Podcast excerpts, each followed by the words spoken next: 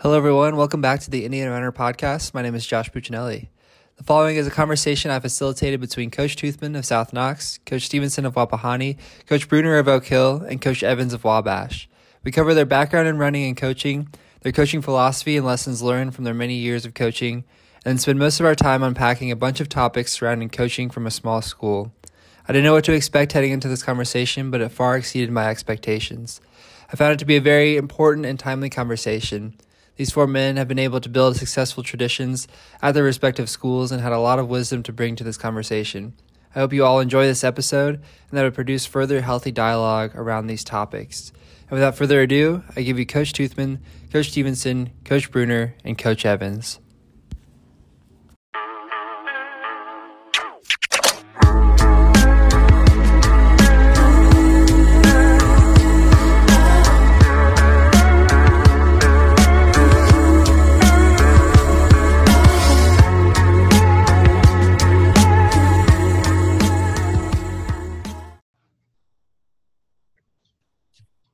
All right, welcome to the Indiana Runner Podcast, interview number 11.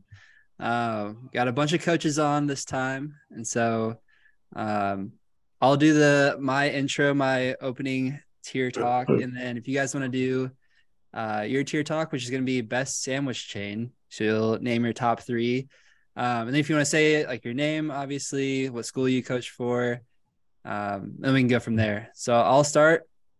Number three for me is Potbelly. Number two is Penn Station, and I only get the pizza sub there. It's my go-to. Love Penn Station. The number one, I would say, if I had to have one last meal, and it would be a sub, I think it would be the Penn Station pizza sub. But my number one is Subway, just because it's old reliable. You know, it's been around forever. So yeah, those are my top three. Who would like to go next? I'll start us off. Thanks for having us on, Josh. I was worried a little bit. I thought you were asking me to rank those three, and two of those I've never had before, Penn Station and Potbelly. So I guess I gotta Grant County a little bit more. So Subway, I got no problems with Subway. That'd probably be in the top three for me. But I think as coaches, we probably spent a lot of too much time eating Subway during the season. So I'm an Uncrustable guy, you know, peanut butter and jelly, wherever I can get that at, that'll do the trick. So Subway maybe 1, 2, and 3 for me. That's about the only restaurant we have close to Oak Hill. So I'm Coach Brunner. This is my 19th year coaching boys and girls cross country and boys and girls track at Oak Hill. And like I said, definitely an honor and privilege to be on here. Appreciate it. I'll go. I'm Ryan Evans. I coach Wabash High School boys. It's my 8th year. If I were to rank, I haven't been to a lot of places, but I think Subway I'd pick is 3. I'm give some love to Jimmy John's. I don't have it very often, but it's good when I do. I haven't had a bad sandwich from there. And then number one, I'm gonna go Penn Station. I don't have it very often either, but it's excellent every time. Love it. I'm Matt Toothman. I'm from South Knox in Vincennes, Indiana. This is my 14th year coaching cross country for the Spartans. I was the head track coach for about 10 years and the assistant coach for about the past 4 years of track. And I've never heard of Potbelly, so I just watched that up. Okay, but I'm a bacon guy. You know, I'm a Wendy's guy, Baconator, son of a Baconator maybe. And then I go Arby's, you know, beef and cheddar classic, which is good. And then I'll take Subway, I guess, as my third. So what is Potbelly? It's is that local? It's a chain. There's not a ton of them, but yeah, it's just like a sub place. It's pretty good. Nothing worth a try. All right. All right, I guess I'm what's left. I'm Bo Stevenson, head coach at Wapahani. I've been the boys coach for 9 years now. This was my first year as girls coach this year as well. So, you know, ready to go into on how that all went. As for the tier talk here, I'm with everyone else. I've never even heard of Potbelly, so you know, I guess I'll have to hunt one out here. My top three would be Penn Station. Kind of got a soft spot for that ever since my college days at IU. They had one just off campus that was kind of my guilty pleasure between classes sometimes. Subway would be number two. They're you know, kind of the easy everywhere Subway place where you can always get a good sandwich at. And then my number one would be Jimmy John's. Shout out to the Lulu sandwich. Could probably eat one of those every day. So yep, Jimmy John's number one. Awesome. Those are some good lists. Coach Toothman, I don't know if those were all subs, but we'll take it. No, you can probably buy subs at Arby's or Wendy's, but you know. That's true. That's true. Yeah. Cool. So we're going to start off with you guys' backgrounds. Whoever can start, whoever wants to take it away. But want to answer, I guess, a couple questions. First, with your running background, do you guys have a running background? Did you grow up running? Did you play other sports? Did you run high school, college, etc.? And then your coaching background. How'd you get your start in coaching? How'd you end up where you are now? Did you always know you wanted to coach, etc.? So whoever wants to take it away. I'll go ahead and go first here. So running background, I'm the son of a coach. My dad, he's coached varsity cross country for over 30 years now. Still coaches. He's at Anderson Prep currently. So, you know, I've been in the running game for as long as I can remember, you know, leaving elementary school and walking over to his practices and everything else and being involved with high school cross country, you know, just from the beginning of my schooling days. I went to a small school, Randolph Southern, probably one of the 20 smallest public schools in the state right now, about half the size of Wapahani that I'm at now. And, you know, Wapahani's a pretty small school. So, you know, I've just always been around the small school running game and been involved in running for as long as I can remember as far as that goes. Coaching wise, as soon as I graduated high school, I coached the middle school team when my dad coached the varsity school team over there at Southern. That was a time where there were some pretty good teams running over there, especially for as small as they are. So, you know, in terms of my running background and running history, my coaching background is probably more extensive than my actual running background. You know, I'll be honest with that at this point in my life, but yeah, definitely been around running a lot, you know, for a long time now.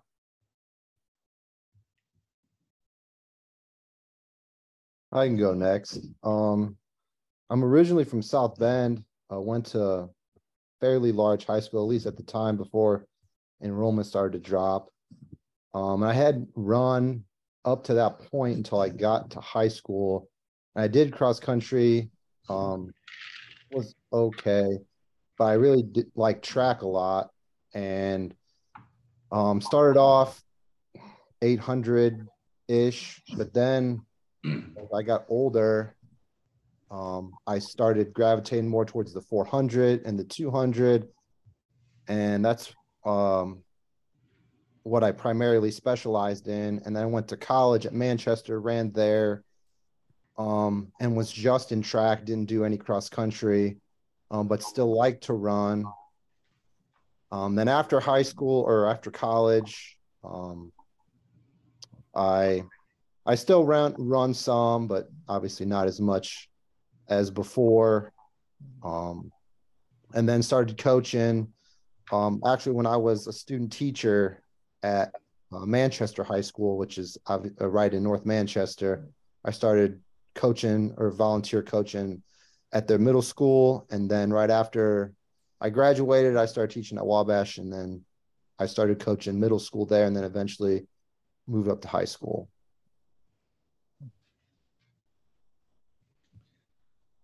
I grew up in Tell City, Indiana. I'm a Tell City marksman by birth, and then I I basically ran in track in middle school. We didn't have cross country in middle school. And I played football in middle school. I was going to be a football player, you know, and then nobody wants a 120-pound football player soaking wet. So, and then my sophomore year, I ran cross country, and I ran track all 4 years in high school. I ran cross country 3 years.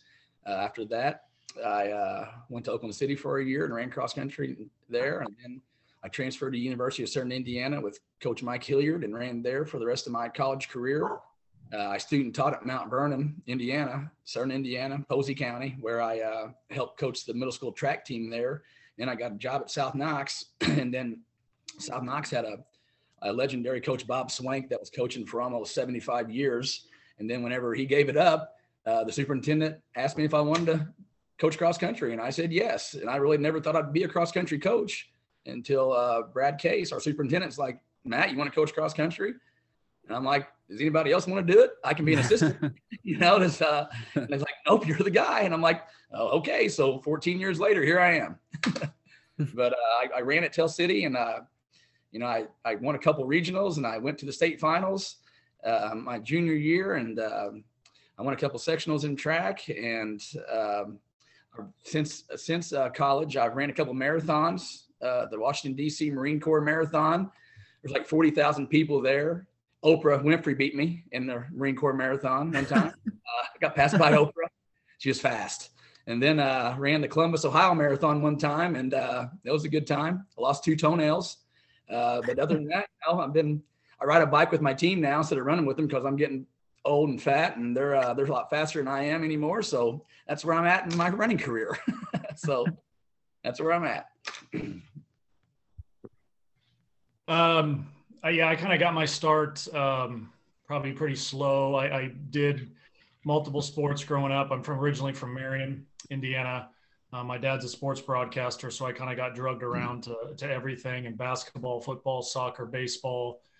Those were the big ones for me, and I just kind of out of dumb luck, I think we had a 4th grade all school-wide mile that I won. And I won it by a large enough margin that they asked me if I cheated. I remember that as a 4th grader kind of being taken back. But so I'd had some success as a little kid, but really in junior high, I played all the other sports. My dad actually paid me to start running just because his buddy was the coach and he needed numbers. And so my next big step was I had intentions of playing the big 3 sports in high school. But to be honest, my motivation was a letter jacket. And I wanted my letter jacket as soon as I possibly could. And I wanted patches on my jacket. And the quickest way for me to do that at that point was to run cross country and track. So I had a great high school coach in Terry Lakes and had some success as a freshman. That kind of snowballed, was able to go to a handful of state finals in cross country and track, and was lucky enough to get a scholarship to Auburn, ran there for a year and a half, probably overshot. Definitely should have gone somewhere smaller. But being a sports fan, you know, it was cool to go to Auburn and go to football games, and the recruiting trip is everything you could imagine it was. So got my butt kicked in the SEC big time because if I'm being honest, I just didn't work hard. I just was a kid that was really talented in high school and kind of got by with being a good athlete and got to cut corners. And then all of a sudden I chose a college that you can't do that, and eating Chef Boyardee and cereal for meals isn't going to cut it. So for some reason I thought, you know what, IU will be easier. So I transferred to IU to run, and just, you know, had too much of a good time at IU and never really got involved.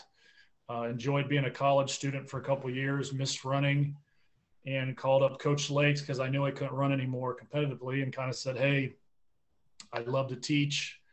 I kind of decided that's the avenue I was going to go, and I'd like to be a coach." And he told me, "You need to call Coach Worthen at Bloomington North and Coach Williams at Bloomington South." And so I called both those guys. They both got back with me, but Charlie Worthen called me back first and took me on as an assistant. So my last 2 years in college, I was Coach Worthen's shadow. If he blinked, I blinked twice. I took notes on everything the man said and did because I thought, you know, this is a Hall of Fame coach who's won a state championship. You know, he knows what's going on. And I just wanted to, you know, be honest, stay there. I had every intention, my wife and I, of staying in Bloomington. We loved it down there. I was kind of naive enough to think that Charlie was going to retire and that's 19 years ago. He's still coaching and kicking my butt. So I'm glad that we made that decision. But I was also coaching basketball at the time at a junior high, and Oak Hill is, 10, 15 minutes away from Marion. And they had an opening for cross-country track and basketball. And so I dragged my wife back and, been coaching there 19 years. So I coached basketball for 15 years as the varsity assistant. Been the head cross-country coach the whole time. I was the boys varsity track coach for a season and then became the head coach. And then I got the girls head track job in 2013, I believe. So have the head position, all those, have a lot of alumni back helping us. I used to run a lot more during the summers because that was easier. But as Coach Toothman said, maybe it's a Southern Indiana thing. Coach Worthen always rode a bike, and I kind of got on that path. Haven't done it as much. Tracks is too hard, I feel like, to run with the kids. We've got too many bodies out, and it's too hard to police them all and babysit them. So that's kind of where I got where I'm at. Luckily I won a 4th grade mile, and they accused me of cheating, and here I am as a head coach. That's a great story. Cool. I want to dive a little bit deeper into your guys' coaching. So I guess my first question would be, how have you guys evolved over the years? What are some key lessons you learned along the way, whether it be training, culture, leadership? What has changed as you guys have coached through the years? I can start us if we just want to go in reverse order again. I think for me, the biggest thing is not that I was winging it as an early coach, but I think I took the approach. I've always thought as a small school coach, you kind of had to be on one side of the fence. And again, it's just my opinion, but I kind of felt like you had to take an individual approach, and you had to kind of coach your kids for individual success, or you had to take on that team element. And I kind of immediately fell just with the kids that I had that I inherited. Back in 04 and 05, we kind of fell on that team side. And so I think we are a low mileage program, but we were a really, really low mileage program when I first started coaching. And I look back now at some of the kids that we had that had success. I think of a Cameron Balser, who, went to state 7 times and was an Indiana All-Star and just a freak of nature. We were doing that off of 25, 30 miles a week, if that. And I think it wasn't until midway through I was always so worried about hurting kids and not having a team and having athletes miss meets that I was always like, well, the team has to come first. And it was kind of when I had some athletes that came around that really were challenging me to say, hey, I want more, Margot Horniker, somebody that came to mind that just was no longer just content with going to the state meet and being an also ran, kind of the small school cliche of we were just happy to be there. And so we had a conversation after her junior season about, what's the next step? How do I become these girls that I see on the podium? And so, I think in talking to you before this, Josh, I mentioned I'm not necessarily a big book guy, but I've always been kind of a direct question guy. And I've gone to the coaches that I look up to that I think have had great success. And I'm just willing to ask them flat out, what are you doing? How are you doing it? I'm lucky to have Coach Foss at Indiana Wesleyan in our backyard, and I really picked a lot of people's brains, and we upped our mileage. I'm still in a position where I feel like we're still pretty low compared to maybe some bigger schools. But I think that's the biggest step for us. I think from the outside looking in, it might just be that we take our training more serious, maybe on a bigger school, especially on our girls' side. I think that's why you can see the trajectory of our girls' program has kind of taken off over the last 10 years. But maybe being less afraid to push the kids and more understanding that if you really want to be at that level on a yearly basis, that you have to be doing the work. And if you unfortunately don't have the body, and we had that this year, our number 4 boy missed the entire season with an injury because we got after too much in the summer, and you've got to adjust, and you've got to have people step up. And sometimes that doesn't happen. But it doesn't stop you from working hard.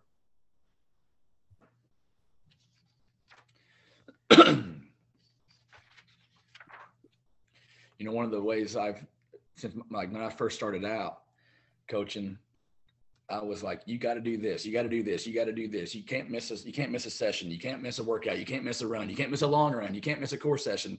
You can't miss a speed workout. So over the years, I've learned a lot of patience, and it's not the end of the world. If you miss a day or two, you know, because athletes recover pretty quickly. And like Coach Brunner said, you know, I became less afraid to push kids also. You know, over time, I figured out, you know, we're a low mileage program as well. And over time, you know, kids can handle a lot, you know, and you start pushing kids more and more and more, and then you get more and more success for the kids. So that's another way I've evolved as a coach, besides patience and just learning how to push the right buttons on kids. Also, you know, be organized, have no unknowns, you know, make kids as less stressful as possible, you know, have them to go to practice and all they got to do is show up and work, you know, no unknowns, just be structured and be organized. And then, you know, I was afraid to do a little barking in my younger days. You know, I was afraid to get on a kid like, hey, you know, move it a little bit, you know, let's go. But every now and then you got to do a little barking. So, you know, maybe demand more out of the kids, because kids can perform, you know, they'll give you more than what you ever know, I think. So that's the way I've evolved since my first couple of years to my 13th, 14th year right now, is just patience, push kids a little bit more, you know, because they want to be pushed. They do. And then who knows what they can do. So that's over the last 14 years. And you gotta bring enthusiasm. I always have enthusiasm with kids. Kids love enthusiasm. Nothing ever great was achieved without enthusiasm.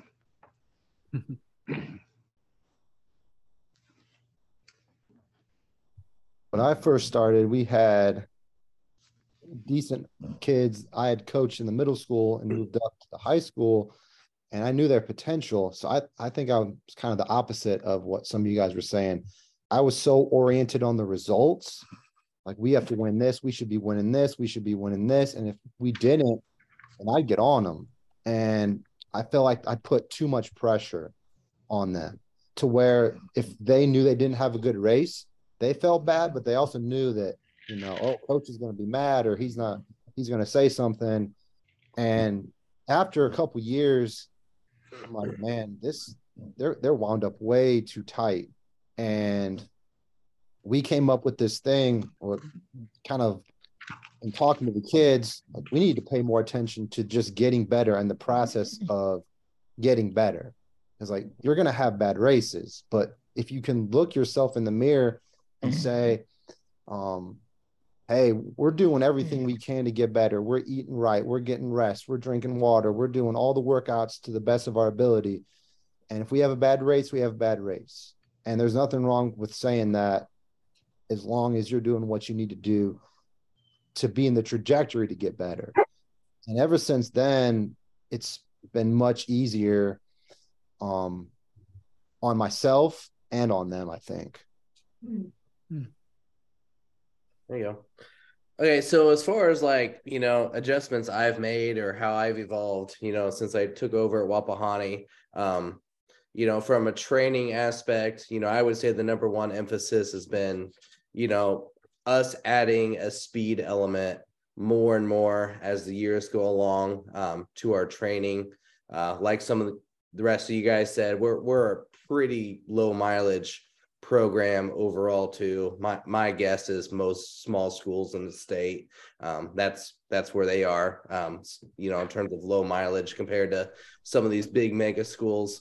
But, you know, we've put an extra emphasis on speed work, especially track work. As years go on, it seems like kids respond well to that here. The more and more, you know, we do it, I'm finding out here. So that's one big evolution we've made in terms of not necessarily adding miles to kids in their off-season training, especially, but just adding some intensity and some more, you know, more speed inducive workouts here too. In terms of culture, you know, I'm learning as years go on, the more ownership that, you know, we put on our kids, the better it is for the kids in the long run. You know, they take that in stride. And so, you know, more and more, even like basic practice stuff, giving the kids more of a leadership role in things, whether it's their warm up, their stretch, letting them lead certain workouts, you know, end of workout core, whatever it is, whatever that they can lead that a coach isn't, seems to be good in the long run in terms of kind of building that, you know, upperclassman leadership from the team component here, and also, you know, letting them just have ownership on their season, because ultimately that's what it is. You know, we get to these big meets and, you know, we're cheerleaders at the end of the day. You know, when that gun goes off, it's up to them. We're not calling timeouts or anything, making adjustments while it's going on. It's all on them. And, you know, the more ownership we can give them through the training, you know, part of it here, seems to be in the best interest of them when it comes to kind of, you know, racing time come championship season. So those are just a few of the, you know, adjustments I've made here as, you know, I've getting into it here through these years. Yeah, that's awesome. Could you guys, you can share as much or as little as you'd like with this, and you've touched on it a little bit already in your last answer, but maybe just give like a brief overview of your coaching philosophy, maybe in two ways. One, with your training, like maybe some key workouts, like your mileage, different things like that. And again, as much as you want to share. And then also the culture, what have some things that you've implemented on the culture side of things that really allowed your programs to flourish?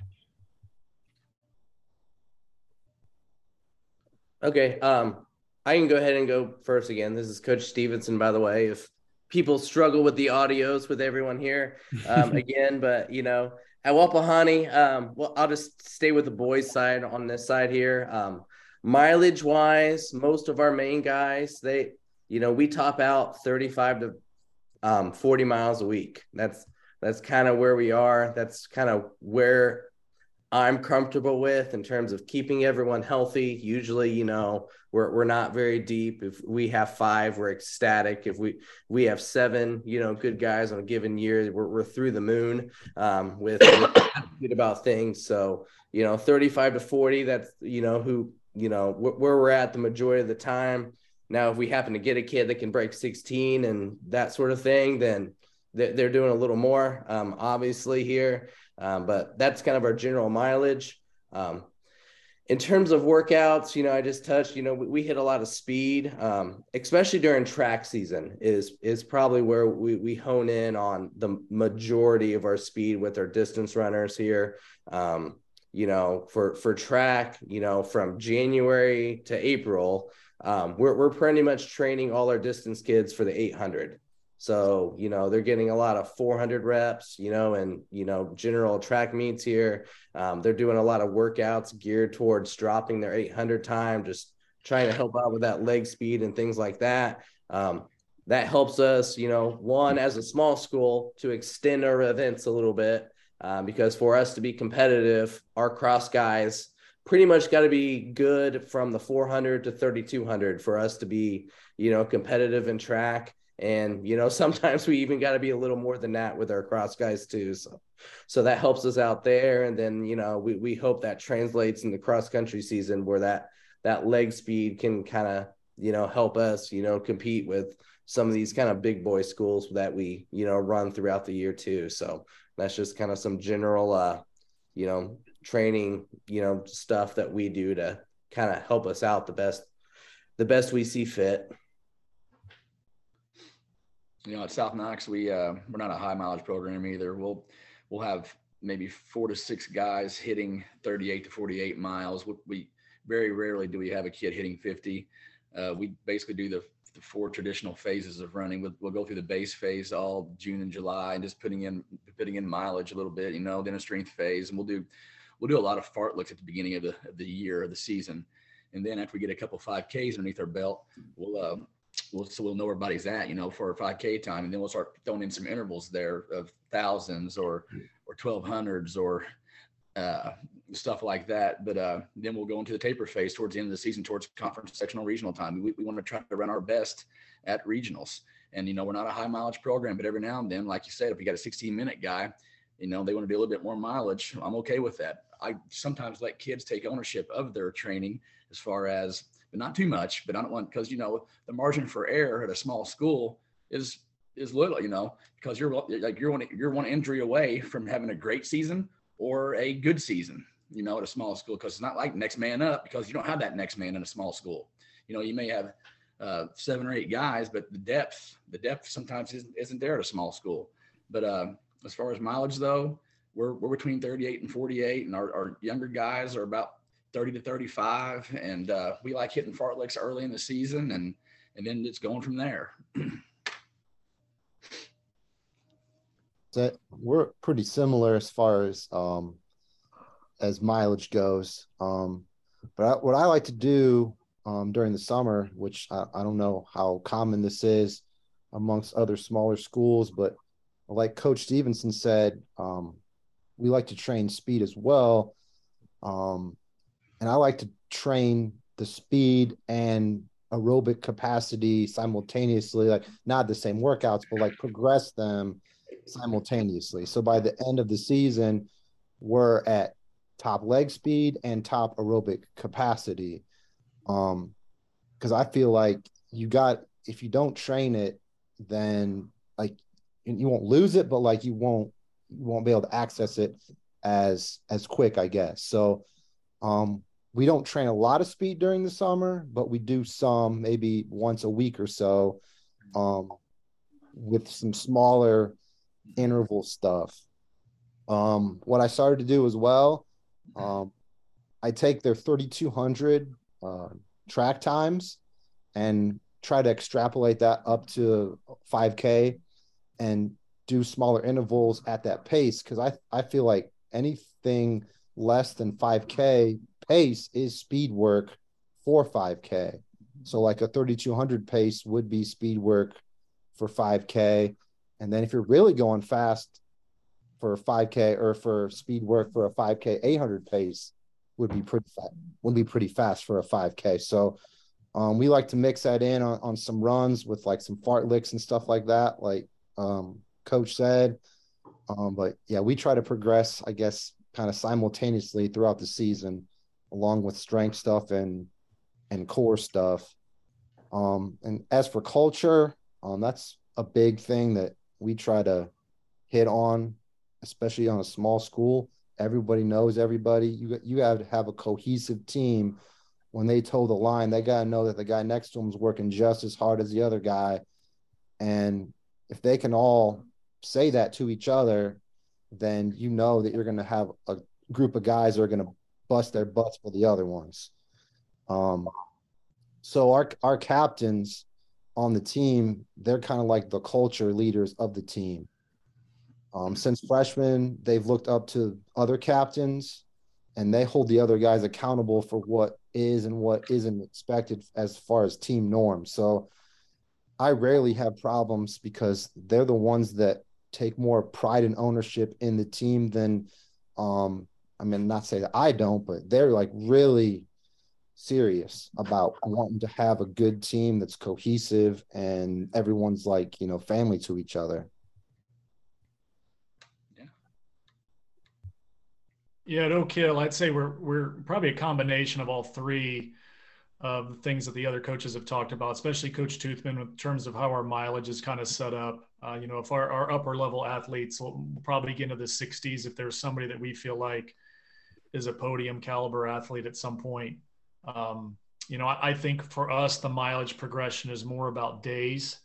I think most of our kids throughout the year on a 5-day plan, probably a 6 once we start racing. And I kind of tell our kids, if you want to be at that next level, at least for the way that we have done things, it's when we add that 7th day. But I think so much of that becomes about trust, and you kind of have to get to buy in that you're going to trust them to go out on those Sundays and get those runs in.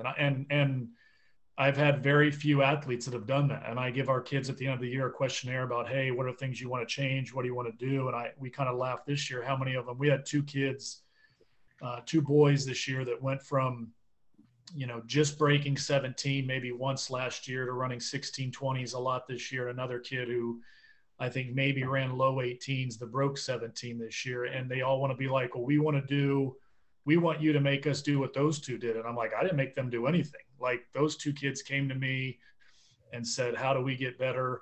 How do we do what this person and that person did? And it's, hey, we got to add extra days. We got to spread out the mileage. And I try to sell them, if you get our Sunday run in, it makes the workouts and the week space out better. So you know, that's kind of the big step for us is, can you graduate from a 5-day to a 6-day, ultimately to a 7-day, and can we trust you? And unfortunately, some athletes will say, no, you can't. Like, I'm not going to get out there on a day off and get it in. And that's kind of part of it. But we do a lot of fartlicks during the summer.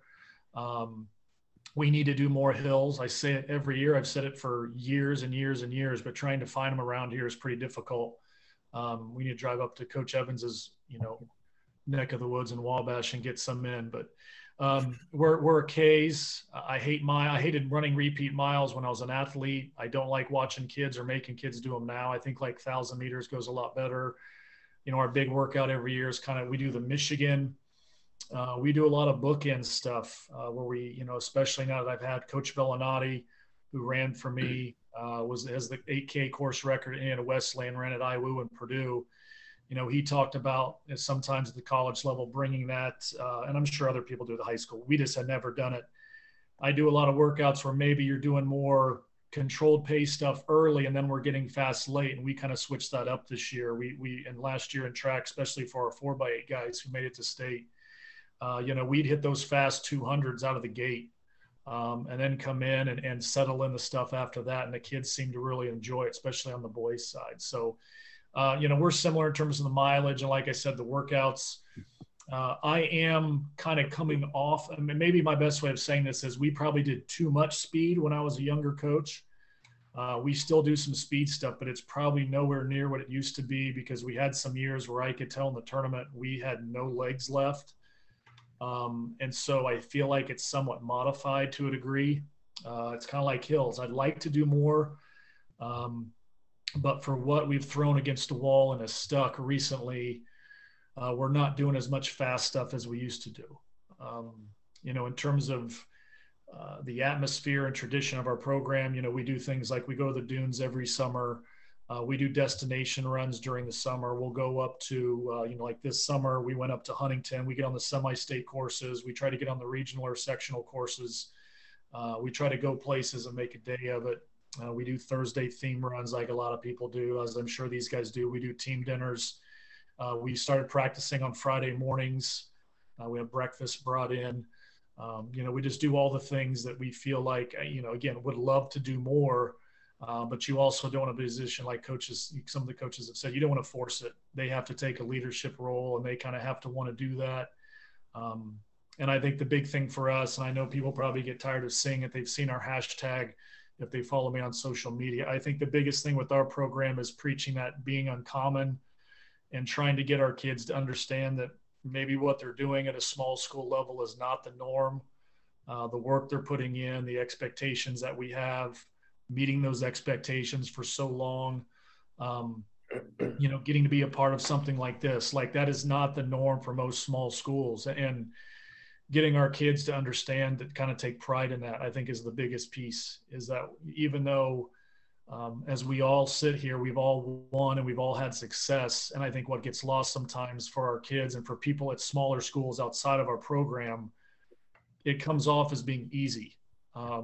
You know, I challenge our kids. We've won, and our boys have won 20 of 21 county championships, and none of them were easy. Like, there's not a meet that we went into and people didn't run hard and people didn't compete and people didn't train for. So I think for us, it's that taking pride in, you are putting in the work. If you kick somebody's butt, you kick somebody's butt. It doesn't mean it's any less value of anything else. And I think that's kind of where we've been. You have to be different than your classmates. You have to be different, unfortunately, than the people who get to compete in a class setting, because we don't have the luxury necessarily of not necessarily taking an easier path, but we don't have that. We're going to see the big dogs at some point, and you're going to have to be prepared for them. You know, I'll talk, you know, Coach Evans, you know, I think we tried everything we could this year with our schedule to be prepared and be ready. And as I watched throughout the season, watching Wabash's schedule, I knew they were going to be more prepared than we were, just based on some of the places he took them and some of the meets they got into. And so it's kind of one of those deals where it's, you've got to be prepared, you have to be different, and just trying to get our kids to buy into that as much as you possibly can, to be successful at the small school level, I feel like, especially over a long period of time. I love that. When you guys think about your coaching careers, what's maybe one like high moment that sticks out, one low moment that sticks out, and then when the times do get tough, what keeps you going as a coach? Again, for Oak Hill, I think, and I've thought about this a lot, you do have a lot of highs, and I've been very, very lucky to have some of the athletes that we've had come through our program, from state champions to state runner-ups and all-stars, and you're very fortunate to have those kids. And I think sometimes I get lost even in the moment, and you have to take a step back afterwards and realize that, again, this is not normal, and it's not a guarantee, and trying to get the kids to understand that. But in terms of a high, if we're talking cross country, the 2005 team we had that went to state and got 10th, and then probably in boys track, the 2019, I should know the year definitely, where we won the Fort Wayne Track Regional. And I think both of those were special for the fact that at the time, nobody had done that in a really long time. I think our 10th place finish was as good as anybody since Northfield in the 90s. We were around four. At that time, we had about 440 kids in our school. And in the track regional, I think we were one of only like three 1A or 2A schools to ever win a track regional. And that was not on our radar at all. I know people have heard me say that.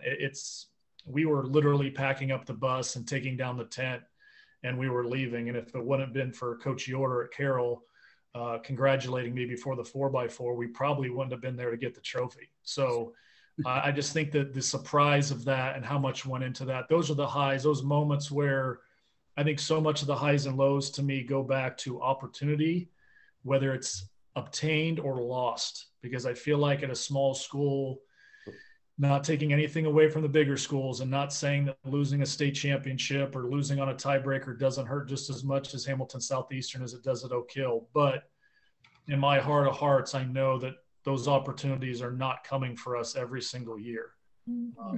And as many championships as we've won and as many medals as our athletes have gotten, I can probably far more easier tell you about the regionals and the sectionals that we lost 2 or 3 points because this happened or that happened. And it just makes you sick as a coach because you know that, it could be decades until you have a chance to do that again. With the new tournament alignment coming, we harped it to our boys this year, man, you've got to get after Wabash because this sectional and regional might be the last time, no matter how good we get, we ever have a chance to win something like that again. So, the highs and lows both for our program are, like I said, taking advantage of opportunities when we're there. I always tell the kids, opportunity is going to knock at the door.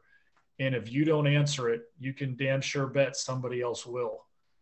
We got to do everything we can to make sure that we beat that person to the doorknob, if you will. And I think that at times we have, and those are those high moments. And at times we have not. And that's when you walk away, you're not sleeping at night because, hey, that may not happen again. And we gave up that opportunity. So.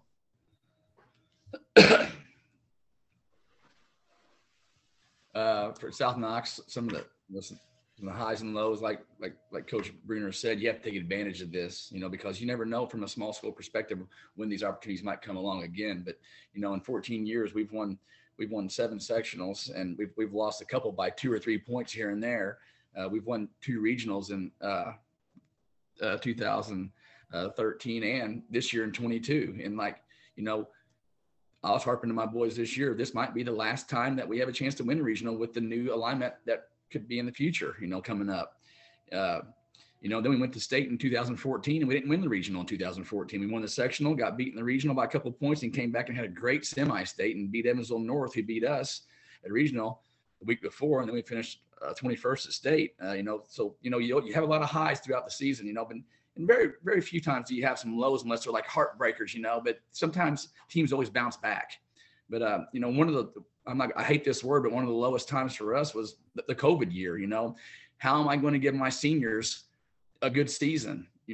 We're used to racing invites every Saturday. Every Saturday we go to a 20-team invite, and then during COVID, we were just scrambling to find a 4-team meet or a 5-team meeting. And I got a lot of coaching buddies in Southern Indiana that we were just like, all right, I'll come to your place if you come to my place, because we go from the South Knox invite that we host that has 25, 30 teams every year.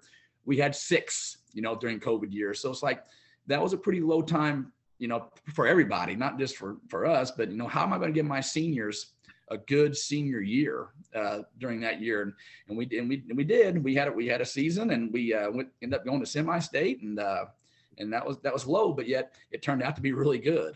So, you know, with the lows comes the highs, and with the highs comes the lows, you know. For me, it's hard to say a lot of the highs, because, I mean, I've been fortunate to work with some pretty good guys. I just like watching them come in as freshmen.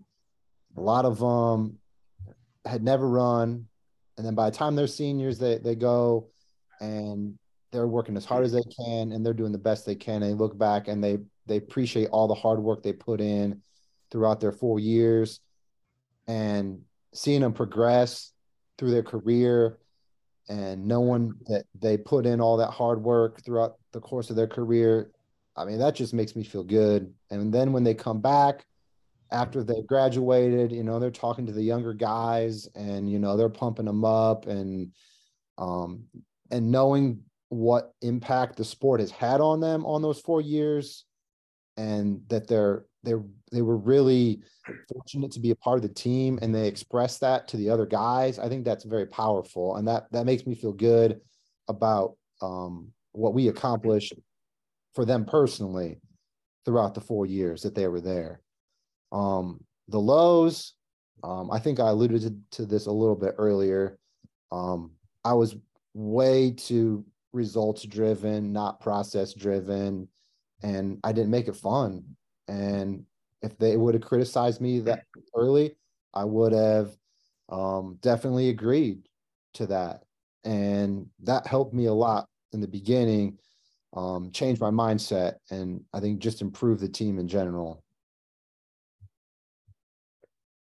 Yeah, so for Wapahani, you know, thinking about, you know, highs, you know, I'm just kind of with the rest of you guys, in terms of any time, you know, you see your kids set PRs, get school records, you know, win championships, you know, it's hard to differentiate, you know, between like what's the best out of all those. But, you know, we've been fortunate, you know, over here since, you know, I've been coaching, that there's just been a lot of high moments that, you know, I've got to enjoy with the kids, and, you know, see them celebrate, you know, their hard work.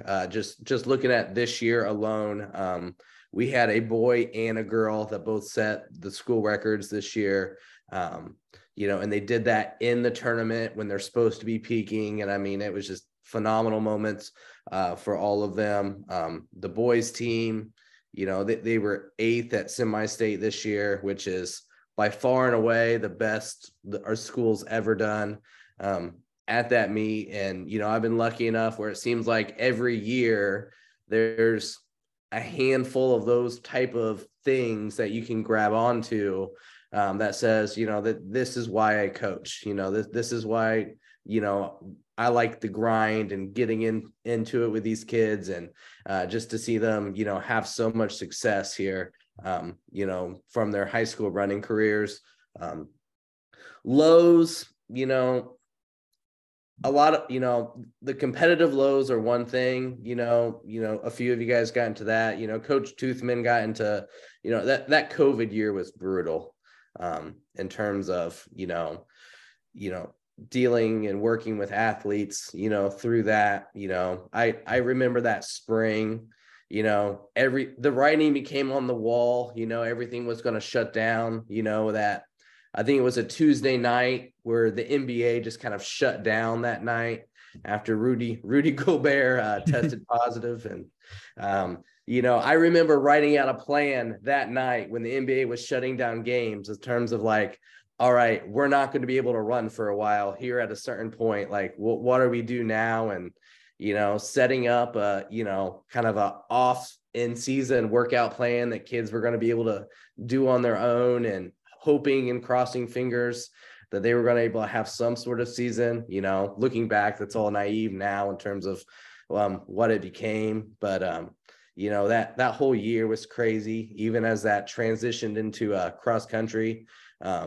You know, from a coaching standpoint, One mistake I made that year was we had a pretty good team and we went all in early that year. And kind of what I preached to them when we kind of finally were able to get together in the beginning of July is, I don't know how many meets we're going to have or how, you know, how long the season's going to be, but we're going to be as good as possible for as long as we have a season. And, you know, those guys, they worked hard, and because of it, you know, we peaked like late August.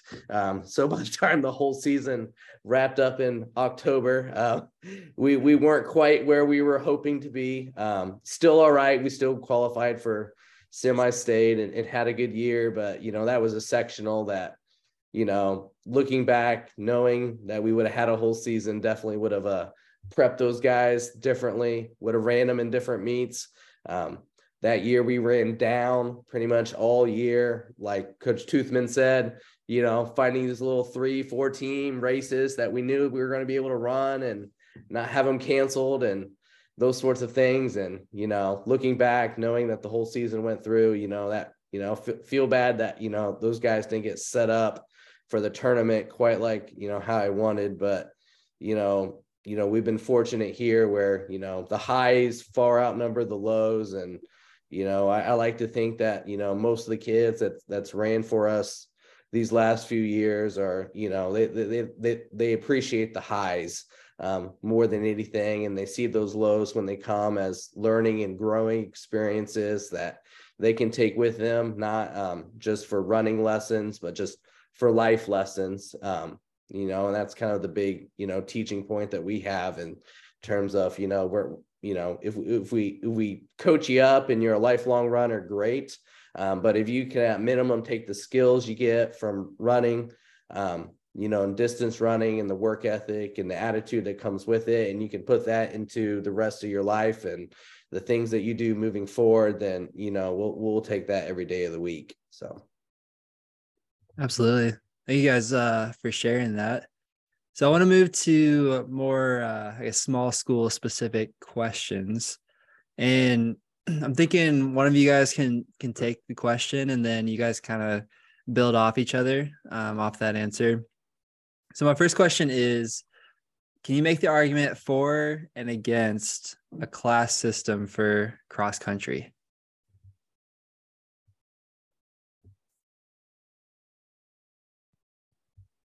All right, I'll take the bullet head on here. You know, this is Coach Stevenson of Wapahani again. You know, me personally, I am 100% in favor of a class system for cross country. You know, I think at this point, every other state other than Indiana has a class system. Now, me as a social studies and current events teacher, you know, I feel pretty confident saying that if Indiana is an outlier with something, it's usually not because Indiana's the progressive state of things. Usually Indiana's a little behind when it comes to catching up with, you know, what the rest of the country and everything else is doing. So, you know, that being said, I'm more than in favor of a class system. You know, I'm always, you know, eager to talk about the prospects of a class system and what that could look like, and that sort of thing. I just put a big post on Indiana Runner a couple of weeks ago, out, you know, and I just kind of outlined, you know, all the 1A and 2A schools is what I went through just because it took long enough to do that, and went through kind of participation with the small schools in the tournament, and you know, with that kind of help, you know, perhaps maybe get a better dialogue going in terms of if a class system was projected, like what's the best look in terms of a 2-class system or 3-class system? And, you know, what would be the best for Indiana moving forward to help some of these smaller classes grow, small schools grow and get the running programs going where they're on par with other kind of team sports that are classed in the state. So I'll just leave it there and kind of let some of these other guys piggyback off that.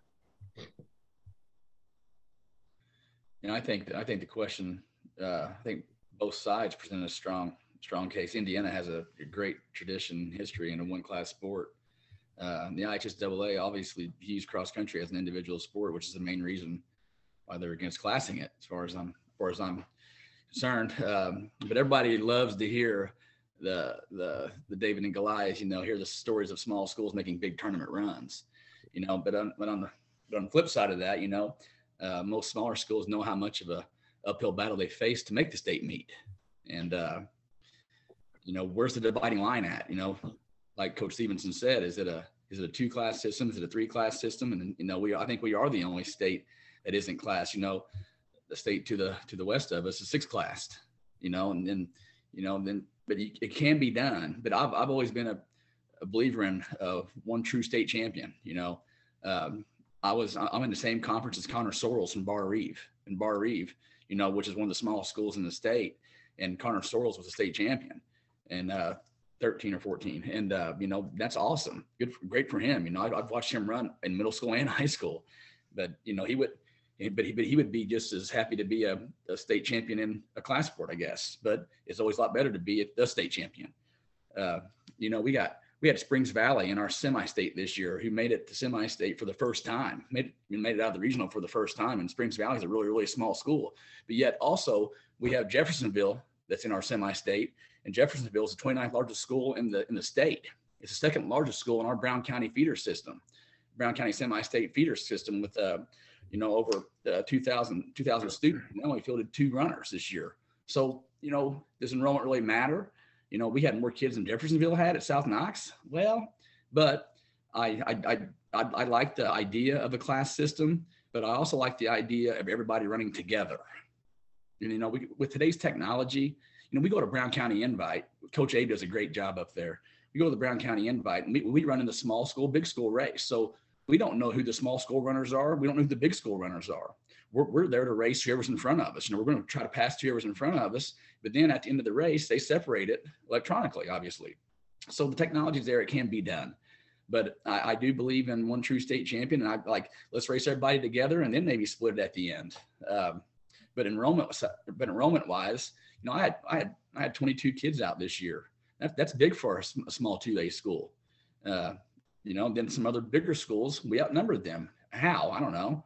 But that's just our tradition at South Knox. But you can make an argument for both sides, and we'll see what happens. Is the IHSAA going to basically do this 25-5 series for a while before everybody gets upset and everybody loses interest and class it? Or what's the future going to hold? That's my take on it.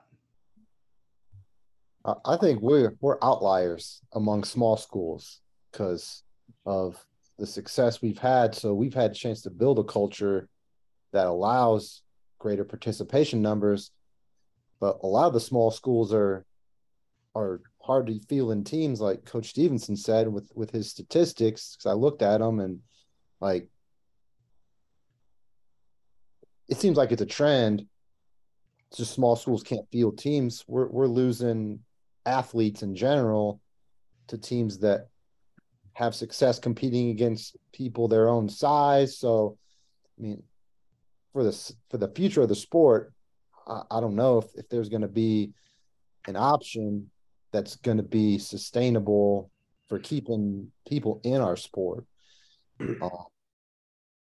And then just having athletes in general, that's a whole nother topic, but athletic participation. I see both sides about the true state champion, one race, but it's hard for small schools, especially in conference like ours, when we have a 10-team conference, 6 of the teams fielded 5 runners, and some of them, like you said, Coach Toothman, are big schools and they can't even field runners. So imagine what it's like for the small schools that have no tradition. They can get 1 or 2 guys out, and that's good for them. And I feel bad for those schools. Yeah, I think with my time at Oak Hill, I think my opinion on this has changed probably over the years.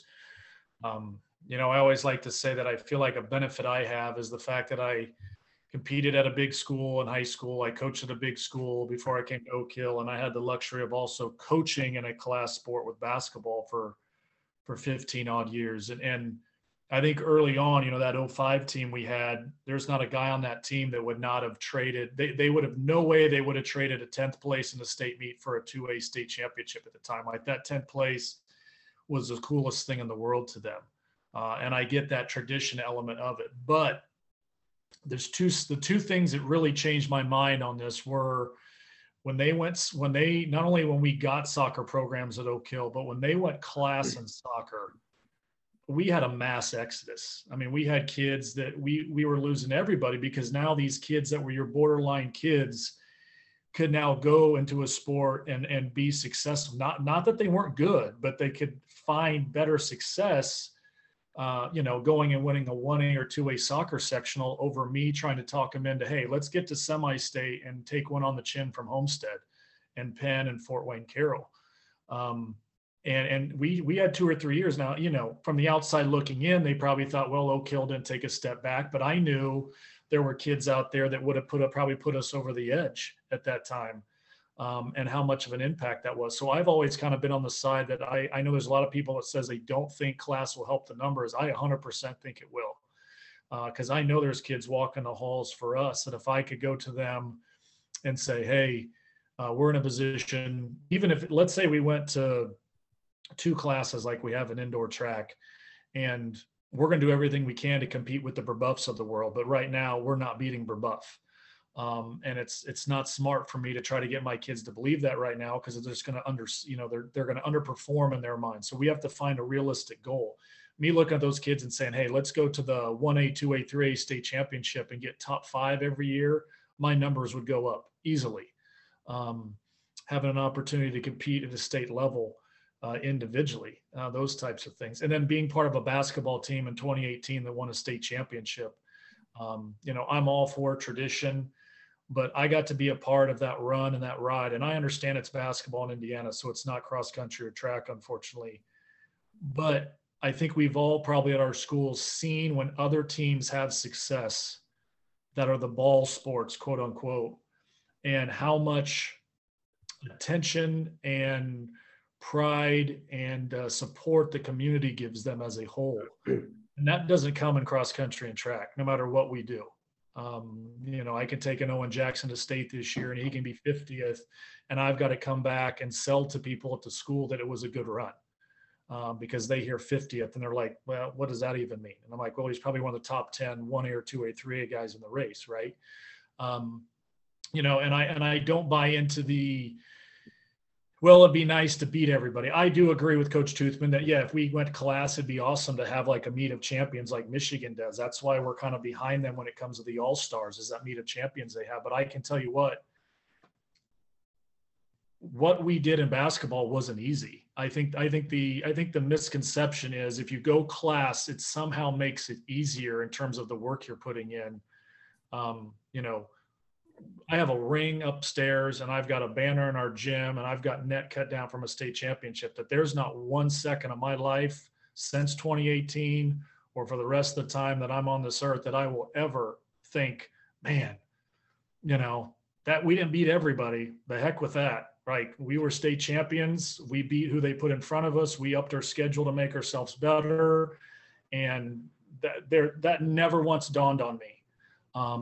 If anything, it made me feel bad for the rest of our cross country and track kids that they never got to experience something like that. Because we feel like we had teams that would, in both of those sports, probably been at that level multiple times. And I feel like as special as that run was, you kind of realize, like, not that they're doing it for attention, not that they're doing it for accolades, but unfortunately, I feel like we press so much with our kids so that people do understand the work they put in and how talented they are and how special they are.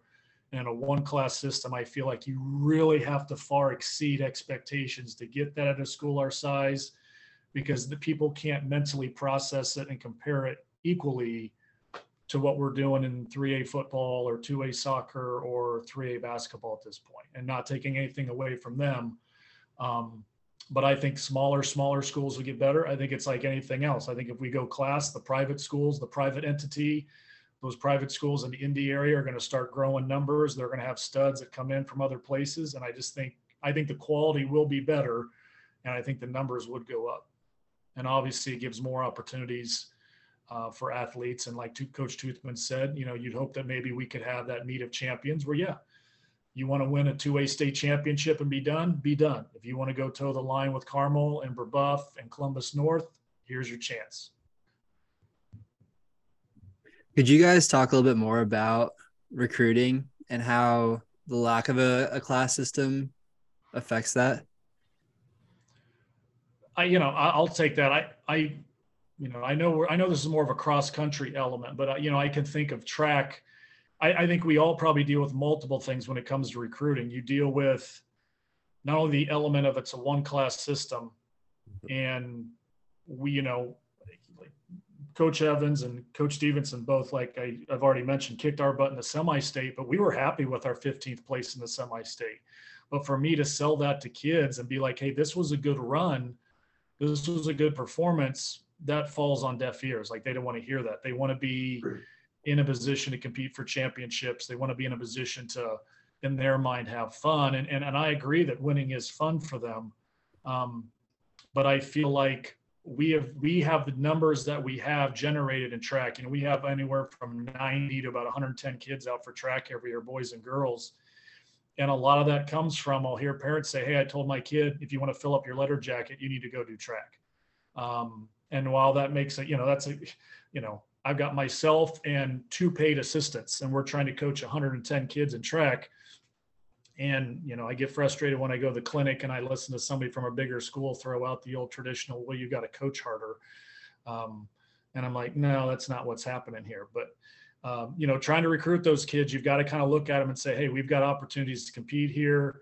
The being uncommon element that I talked about earlier, I'm going to use Nikki Sutherland as an example. Nikki Sutherland at Delta, we all know, is an amazing talent. She's not only a state level talent, but a national talent. She comes to our cross country invite and she comes to our track invite. I love all of our sports equally at Oak Hill, but the rest of the kids that are playing sports at Oak Hill are not seeing somebody in their sport that's the equivalent of Nikki Sutherland. They're not seeing Lily Cridge. Our kids got to run against Cole from Carmel this year, and obviously those guys are national level. Those are all men and women that are nationally level or teams. Like, we won that state championship, like I said, in 2018 in basketball. We didn't see Warren Central that year, who won the 4A team title. Like, we didn't have to see them. We didn't know what they looked like, right? David Bell, we didn't know who he was yet. I think the element we have in terms of recruiting kids is trying to get them to buy in, that you get to be a part of something that's very different. It's going to take some work, but you get an opportunity. I think we probably all sell that you get an opportunity to compete and you can't hide. But I do say that it is very difficult, especially when everything around you has gone class, to grab onto kids and hang on to them. Because, I play travel volleyball, or I play travel softball or AU basketball, and those things that I paid for give me these opportunities that I somehow think that, playing JV in that sport at a class level is going to get me a college scholarship, or whatever the motivation might be for some people. And it's just unfortunate to see that, because there's so many lost opportunities in our sports and for our teams to compete in a one class setting and grow from that. I don't know what you guys think, but I feel like athletic participation in general is down amongst both genders. Like, it's hard to even get athletes to want to participate in any sport now, at least from my perspective. It's the same kids that do sports, and we're all trying to get these kids. How do you sell it to them that this is the sport you should do? And that's why I think if class cross country is an option in the future, it would help get those kids and they're athletes, and we want athletes no matter what. They don't have to be necessarily the best runner, but they're athletes, they're competitors. When they go out to race, that they're going to bust their butts. And it's a hard sell to try to get these kids, especially since they've been playing t-ball, youth basketball with these other guys their whole life. How do you pluck them from those sports and say, you should be a cross country runner, and look at you like you're crazy? So I guess for me, the best way to recruit is the culture of the team and and them having fun and coming to the sport and saying, you know, we can be successful, but we're also going to have a good time doing it. And you're going to be a respected member of the team. Not that they wouldn't be on other teams, but I just think that fun aspect is a way to get these kids to try to at least consider doing cross country. But I also think too, once they get to high school, there's so much specialization and all this other crap that's going on now that if they're going to be, you know, a basketball star, well, off season, they're going to be doing AAU. They're going to be doing all this other stuff. So we try to really get them acclimated, maybe more towards middle school, elementary, just to get them to try cross country, you know, just maybe you like it, but just try it. I know you played basketball your whole life. You played baseball your whole life. Well, let's do this race and see if you're good. And at least get them into the sport. And then we can at least have a fighting chance with some of these kids, in my opinion. We, you know, our three fall sports are tennis, soccer, and cross country. And we won our tennis and cross country and soccer won sectional this year. All three sports did, and they won sectional last year as well. I don't think we see a major effect from cross country not being classed and hurting recruiting, but I think the best runners that enter high school from middle school run cross country all 4 years. I've been blessed with that, and our soccer team and tennis teams have been very good and very well coached here lately. But like Coach Evans said, you know, like I'm seeing a decline in athletic participation all around. Now, you know, if cross country was classed, yeah. You're going to have more banners in the gym. You're going to have your picture on the wall. You're going to leave a legacy. You know, our soccer team has won 7 sectionals in a row. We've won 3 sectionals in a row cross country. So, you know, I try to hit the, let's go hang a banner in a Spartan Dome. Let's go try to get our picture on the wall. You know, leave a legacy, leave your footprint and, you know, hard work. But most of the athletes most of the good runners that come, you know, we got a pretty good feeder program at South Knox. We got a coach that's approaching 3,000 wins, and you know he'll get 40 kids out, grades 4 through 8, and we take 2 buses to middle school meets sometimes. And you know, when they get to high school, they look at the success of the soccer program, and yeah, they're winning sectionals, you know, but it's a little bit easier because it's a class program. So, but I'm not sure if it affects us that much not being classed. You know, I kind of, and you know, I'm the assistant principal at my school. So whenever a kid gets in trouble, I give them the option of running cross country or serving discipline. So, you know, you want to serve a suspension, or you want to run cross country, which one? I'm kidding. But we'll see if it happens or not, you know? There you go. So just to go off what Coach Toothman said right there, you know, I think a few of our programs, or I think all of our programs, are at least in a good enough position right now where like we can get some initial banner success, whether it's winning sectional, winning a regional, for a couple of you guys, you know, whatever it is that makes, you know, things a little bit more attainable in terms of, you know, recruiting the kids you need to get to get those things.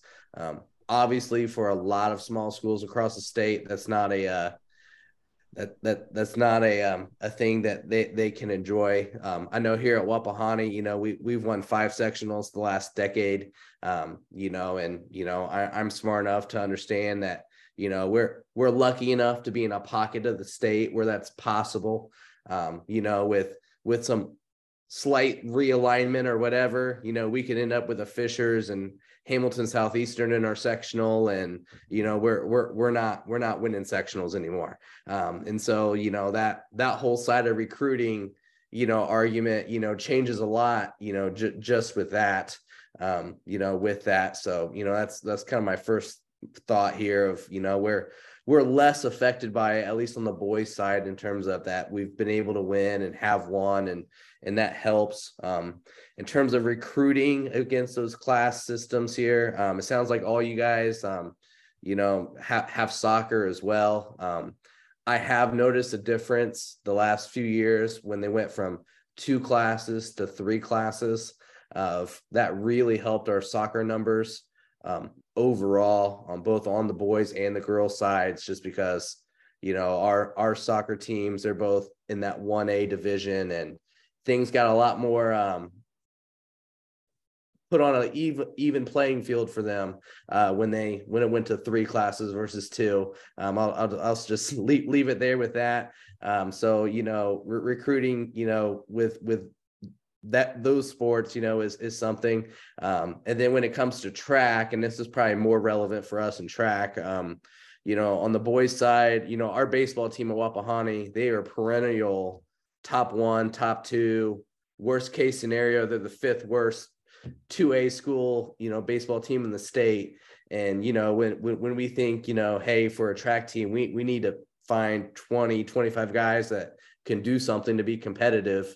And knowing that they got 20, 25 baseball guys over there that, you know, can play and do things for them to be at their level. Well, that's a huge chunk of our boy population that we got to get out between those two sports to be, you know, competitive on both sides. And, you know, the fact of the matter, you know, in track, which I don't advocate necessarily track should be, you know, classed or whatever, but it's a big uphill battle, getting some of those kids out for track when, you know, baseball's over there, you know, and they're winning, you know, state championships and competing for them every year. And it's just a different animal when you take that on. That's something that, you know, we kind of embrace, and we've had success with it, you know, regardless. But, you know, it is something that, you know, you got to deal with. And like I said, if you're a school that has little to no culture on the running side, and you're a new coach that's trying to build things up, I mean, if you're trying to get 20, 25 kids out for a track team, and, you know, you had 5 kids that ran on the track team last year, that's a big uphill climb that you're trying to make. Same thing with cross country. When you're trying to field a full team and you only had 1 individual last year, things get tough. That's probably the biggest thing that kind of irks me a little bit, when the state comes out and gives kind of the numbers of schools who didn't field full teams versus schools that did, you know, on the small school level. I don't think, you know, enough is said about the fact that cross country is an individual sport as well as a team sport, and how much that plays a part of it. And, you know, when it comes to basketball, like I know in our area, I don't know about you guys, but like girls basketball struggling in our area, where there's numerous schools that only have 1 varsity team, no JV team, you know, at this point.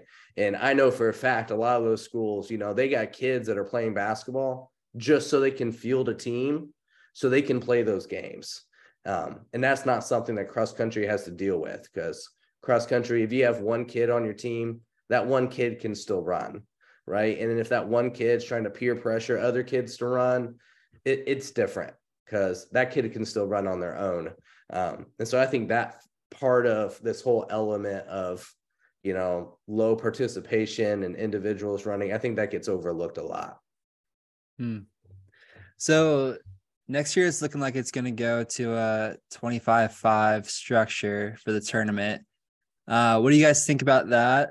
If you were the IHSA, what kind of structure would you put in place? And then last question is, what is your guys' relationship with the IHSA like? Okay, so I'll go first there. I mean, it's kind of joking, but if I wanted to be biased here, you know, in this three-tier system here, I would grab Coach Brunner, and we would just set a wall around our schools and all these other small rural schools around us, and say, hey, this is our sectional and regional, and feeding into the state meet in Terre Haute.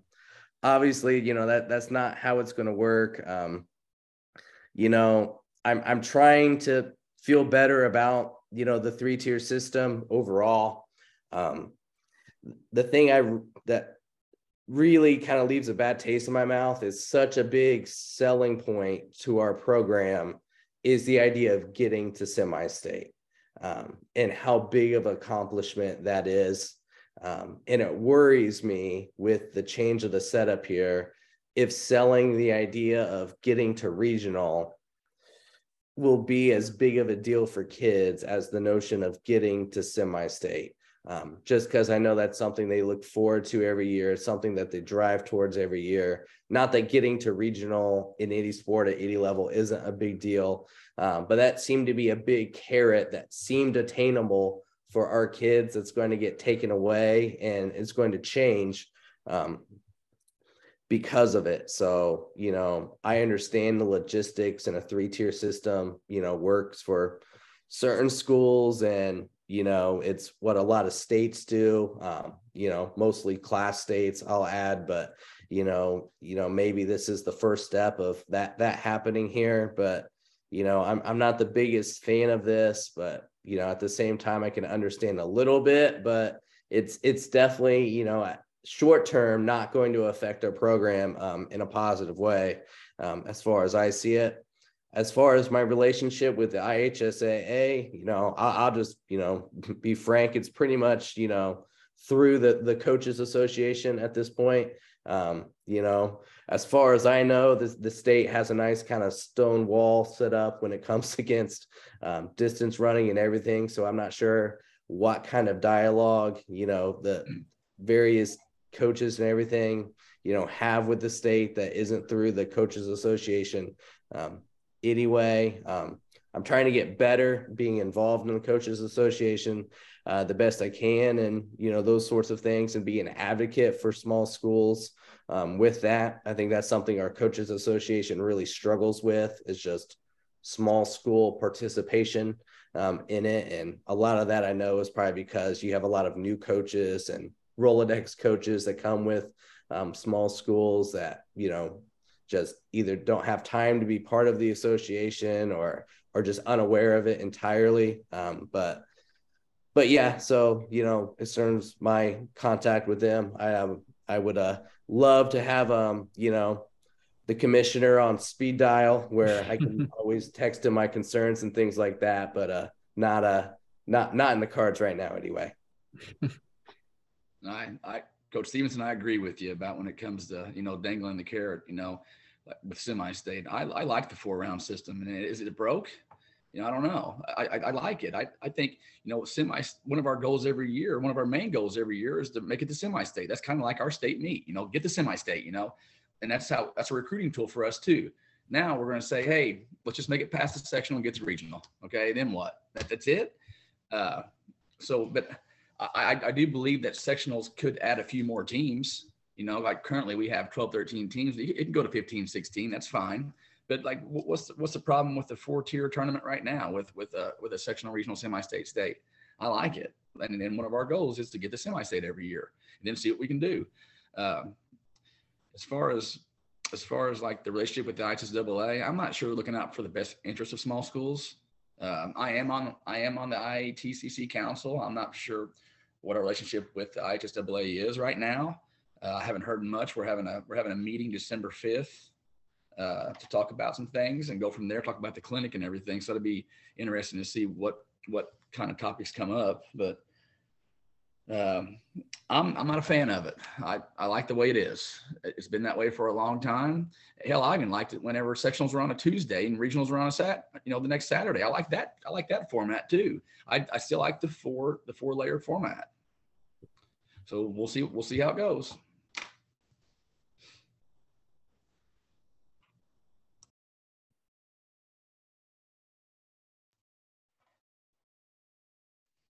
You asked about. Oh, go ahead, Coach. I don't know. I think I'm kind of stuck on both scenarios there. In terms of the 25 and 5, I don't know if I was a big fan of really any of the options. Kind of like you guys said, I don't think it's broken. I get to a degree why they're wanting to do it, to eliminate, at least in my mind, eliminate some of the racing. Take that week out. I do like for the fact that we have that week off now, that maybe we can move our conference meet and get to the Nike Twilight, or maybe we can adjust our schedule. That's the only positive in my mind, other than, you know, if you got somebody injured, trying to give them more time. I kind of thought that they might go to the let's just delete sectional And let's just have everybody that's in your regional now be your sectional, and everybody that's in your semi-state now be your regional. And I think, you know, for how many times we hear that we don't want to rechange this, the tournament because we don't have people that'll host, which I usually feel like is a piece of crap. You know, that's an excuse. There's going to be somebody that's willing to host or find enough room to, you know, we go to all these invites that have 30 teams on the line, but we can't figure out how to put 13 teams on the line in the tournament. You know, so I kind of thought they might go that path because that would be the easiest one in terms of not having to move anybody. The adding the fifth regional, I know they sell it by saying, you know what, we're going to get more individuals to state. But again, does that mean that those individuals are still going to be eaten up by probably a vast majority of big school athletes who normally would be going to state on a team are now going to be taking those spots away from maybe an athlete that wasn't? I hate to say it's the hand they're going to deal us, and we're all going to have to deal with it to a degree, but I think that's part of what we've had with the IHSAA. From my outside perspective, I feel like it's gotten better since Paul Nida came on board, but that's also right around the time that I got involved when I was no longer coaching basketball. So I may not be the best of gauge on that. My relationship with the IHSAA in terms of what we deal with at Oak Hill, you know, I feel like we have a pretty good relationship with them. There's nothing that really comes to mind other than, you know, tinkering with the tournament format. You know, I'd really like to pick somebody's brain.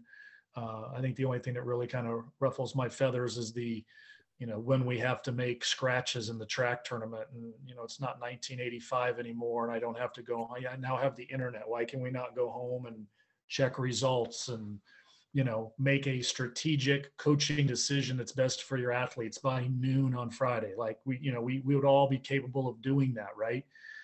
Those types of things, right? Is feel like it's either outdated or we're trying to fix something that, as Coach Toothman said, we're not really sure right now needs to be fixed. And unfortunately, I feel like so many things in this world, it's all about changing one word, right? It's Coach is right. Saying to our kids, you get to go to semi-state is a really, really big deal. And if we change that word to regional, you know, there's a difference there. I mean, like I said, we won a regional in track, and just as big, just as important, our wrestling team the very next year won a semi-state. Both amazing accomplishments. Like, that should not happen at schools our size in track and wrestling. And it was amazing to me to see the different reaction to people when our wrestling team won the semi-state compared to our track team winning the regional. Same thing in essence, but the change of words it was amazing, the difference in response to that. And it was unfortunate for our kids because once again, it fell to a point where, you know, we get semi-state patches. I know there's a lot of smaller schools that get a lot more patches than us, and our kids are not always real happy about it. But if we get to semi-state as a team, we get a semi-state patch. Like, you know, we're not going to get regional patches for going for a team. It's just not, and I know it's stupid. It's stupid to sit here and say but again, that's what's motivating. That's what's giving these kids a purpose to be out there and not go do something else. And again, I don't know if there's any way around it. And I think in my heart of hearts, this will be a couple year thing. And if people don't like it, that might be when we start looking at class. For me, after they draw the lines, then I'll tell you how I feel about the 25-5. Yeah, exactly. You know, like our semi-state got rearranged a couple of years ago. Good or bad, however you want to look at it. Teams are taken out. Teams are brought in. I'm not sure anybody was taken out, Coach. I think that was part of the big problem, right? Yeah. Well, people got shuffled, right? You're right. Different locations. So yeah, it just depends on how they draw the lines, and that is going to determine a lot. But like, if we have 15 teams per sectional on average, then we're going to like 25 teams per regional, and then only 5 of those teams get out. Well, as now you have 20 teams in the semi-state and 6 teams get out. So I think that's just going to hurt small schools even more. Besides the fact that you don't get the name semi-state, you have less of a chance to make it past the round before state now, again, even with 5 regionals. And, you know, they say, well, we can break up the indie schools and all this, but you're still going to be competing against bigger schools in a round that has more teams than a semi-state would in any other year. So, yeah, it could go good for some successful small schools, depending on how they draw the lines. But I think for the most part, small schools are going to suffer because of this. Right. And let's be honest, we're not doing this in other sports. You know, we kind of talked a couple questions ago. Sorry, Josh, I didn't mean to cut you off, but we talked about how, you know, I think Coach Toothman was talking about Jeffersonville just having a couple kids at the semi-state. Well, if South Knox was drubbing Jeffersonville in basketball every year, we wouldn't talk about redoing the entire IHSA basketball state tournament because a big school was struggling. But there's plenty of big schools that struggle that are not putting out quality football, basketball, and baseball teams. And we have not done anything to adjust those tournament paths or the belief that our numbers are dwindling. It, you know, so it's one of those deals where I don't feel like we're making that decision elsewhere. I understand the, you know, the optics of it. And I think so much of it that never gets talked about in our sport is the social economic status of some of these schools in relation to population and numbers. But when you come down to it, I think sometimes it's just like, well, there's schools that are only struggling in cross country and track. Well, no, there's plenty of teams. You know, our girls basketball team, I think multiple times already this season has played a different JV team than they're playing in the varsity, which means somebody that we're playing doesn't have enough bodies to be filling both teams, right? And that's happening across the state. You know, when I first started coaching basketball, everybody had a freshman boys basketball team, and they probably had an A and a B team. Now we cancel half of our freshman boys teams, and I'm sure that's going on at other schools as well. And again, I don't feel like it's aligning in terms of the decision-making in other sports. Is this something that, like, your athletes are actively thinking about? Like, do they think about being from a small school, and do they have a chip on their shoulder from that? I don't think my kids at Oak Hill have a chip. I don't think my kids walk around with we're at a small school element, but I do feel like I don't feel like they have a small school chip. I feel like they have we compete in a one-class system chip. I feel like they very much understand who they have to face on a regular basis. And I think to a degree, they get disappointed that people don't respect that or value that as much as they probably should. I tell our kids all the time that they probably get more respect and are valued more outside of our walls than they are within. You know, we go to meets, and the Homesteads and the Penns and the Carrolls and the Carmels, and those schools are recognizing our kids. You know, again, it goes back to that sell to them, but I don't think our kids, I don't feel like any of my athletes have been like, you know, that motivates them that they're from a small school. I think more so it motivates them that they are battling everybody and they have to take on everybody. And that's kind of more their drive. Yeah. You know, do our athletes actually think about being from a small school? I think some of our parents think about more from being from a small school than my athletes do. You know, at the end of the day, in the races we run, we must know we have to bring our A game every time to compete with the big boys and win meets. Do our athletes have a chip on their shoulder? I think it's more of a confidence factor than a chip, really. You know, they know it's much harder to take them seriously when you're not a big powerhouse school. But you know, I think we go out and we race every race. We want to beat every team, whether those schools have 2,500 or 250. You know, it's just not really a chip; it's a confidence. And we don't really talk about that. You know, we go to some of the big invites, you know, and, you know, are we the big boys at the invite because we're placing top three and we only have 15, 20 kids in our team. And we only have, you know, a small enrollment or are we still a small school there? So I think it's more of a confidence factor than a chip on the shoulder. So, you know, I don't sell my boys saying, you know, we're the smallest school here, you know, let's go out and make some noise. You know, we've been here before. Let's go out and do it again. And it's confidence. But I do have some parents of some of my runners that are always posting about, you know, we were the smallest school, we're second smallest school in the semi-state, or we're the smallest school in the invite. Well, okay, that's a nice little, you know, feather in our cap, but at the end of the day, we're still racing in a one-class sport, and we're trying to go out and beat the big boys. Matt, I agree with you on that. Just to touch on that, I to be honest, I despise at times having to post and do some of the things that we do to promote our kids, because you're right. At the end of the day, it doesn't matter, right? It doesn't matter if we win the A division race at New Haven, because that's going to mean absolutely jack squat in the tournament. But you're almost forced to do that so that the kids and their parents and the people that are around understand the level that all four of our programs, kids and other small schools, kids are competing at, that kind of gets lost in the shuffle. So, I mean, I agree with you in that it's almost like you don't want to hear it, but at the end of the day, you still have to use it, I think, to motivate and to, you know, get our kids to fully understand the gravity of the level that they're at.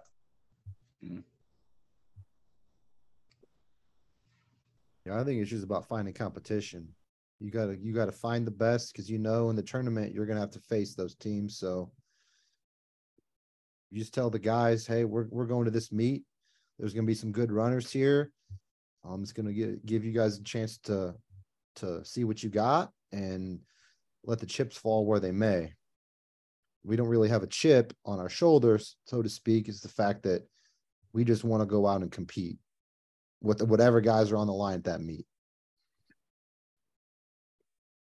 Right. You know, we try to set up our season schedule to where we see people that, like Coach Evans said, where we see teams that we're going to see in the tournament. You know, we'll go with the Brown County invite where we're going to see a lot of semi-state teams that we don't see in regular season, but we have to travel, you know, 2.5 hours. And we try to basically set our schedule up to where let's go race the big schools. Let's go race the big boys. Let's go race Evansville Wright, you know, Castle, you know, Evansville North, you know, schools that are 4 or 5 times our size. They probably have more kids in their freshman class than we do in our whole school. And let's go race, you know, 'cause that's what we're going to see in the tournament. Yeah. To go off you guys, you know, just, you know, I think instilling confidence is more important than making sure they have a chip on their shoulder. When they run, you know, I know our kids, you know, locally, you know, the term I always use for them is, you know, you got to be ready to have your black cap on, and be that team, you know, in our area that we're in, and not look at things of being an underdog or whatever, but run like, you know, you're supposed to be, you know, one of the best teams in the area, one of the best teams, you know, in a given race you're in, and run with that mentality here too. I think, you know, there's a little bit of some negative connotation that comes with, you know, kind of quote unquote running with a chip on your shoulder that, you know, that makes you the underdog. And, you know, some kids may run better, you know, thinking they're the underdog and things too. But, you know, if you can get kids to run with the confidence and training that, you know, they're supposed to be there and they're supposed to run well at any given race. Like, you know, Coach Toothman said, you know, I'm sure all of you guys, you know, with your schedules, you know, you run your kids through the wicket here. You go see where the competition is, and you go run where the competition is. And when you get there, you're not selling in an underdog story. You're selling that, you know, hey, we belong to be in this race, and we can run with these guys and have the expectation that you're going to beat those guys, you know, on a given day. So, you know, I don't, you know, love the chip on your shoulder, you know, adage here with it, just because I don't think that kind of builds confidence the same way that you really want to see from, especially, you know, your better runners on, you know, high caliber teams. So you guys have built and are building great traditions at your schools. What advice would you give other small school coaches who are maybe just starting out or struggling to recruit, struggling to build a tradition? What are some keys to you guys' success so far? I've told a couple coaches around our area that are just starting out, you know, nobody cares about cross country except for you, the kids, and their parents, you know, so make it your own, you know, have fun with it, be successful, you know, try to recruit, you know, make it fun, and get kids out, and then and try to build the program up. Because, you know, at first, if you're trying to build a program up, nobody really cares about cross country. They're more cared about the ball sports, you know. So make it your own, build it up, and then see what happens and have fun with it. And I've given that, I tell that to some younger coaches that are just starting out and they're small schools and they have 4 or 5 kids on our team. Well, coach those 4 or 5 guys that you got, you know, try to get them better from June till October, you know, get them to regional, build on that confidence. And then next year, get them to semi-state and then see what happens. You know, just keep on giving them confidence. Just, you know, make it your own. So one thing I would say, you know, a couple of things actually, you know, with, you know, new or young coaches here in terms of trying to build a program, you know, one, get young kids involved in running as much as possible. You know, if you have a great, you're even good middle school coach, then piggyback off that and have him and you jump in and help them get kids out and kids running, everything else. One thing we do at our school that a lot of our neighboring schools are doing now, is we do a running camp every summer, for grades 1 through 8, just to get kids out. And, you know, and the fun thing is, especially for grades like 1 through 5, if it's got the word camp in it, they'll come out. All right. It doesn't matter if it's distance running or not. So you can get kids out and, you can get a buy-in at some level, even at a young age, and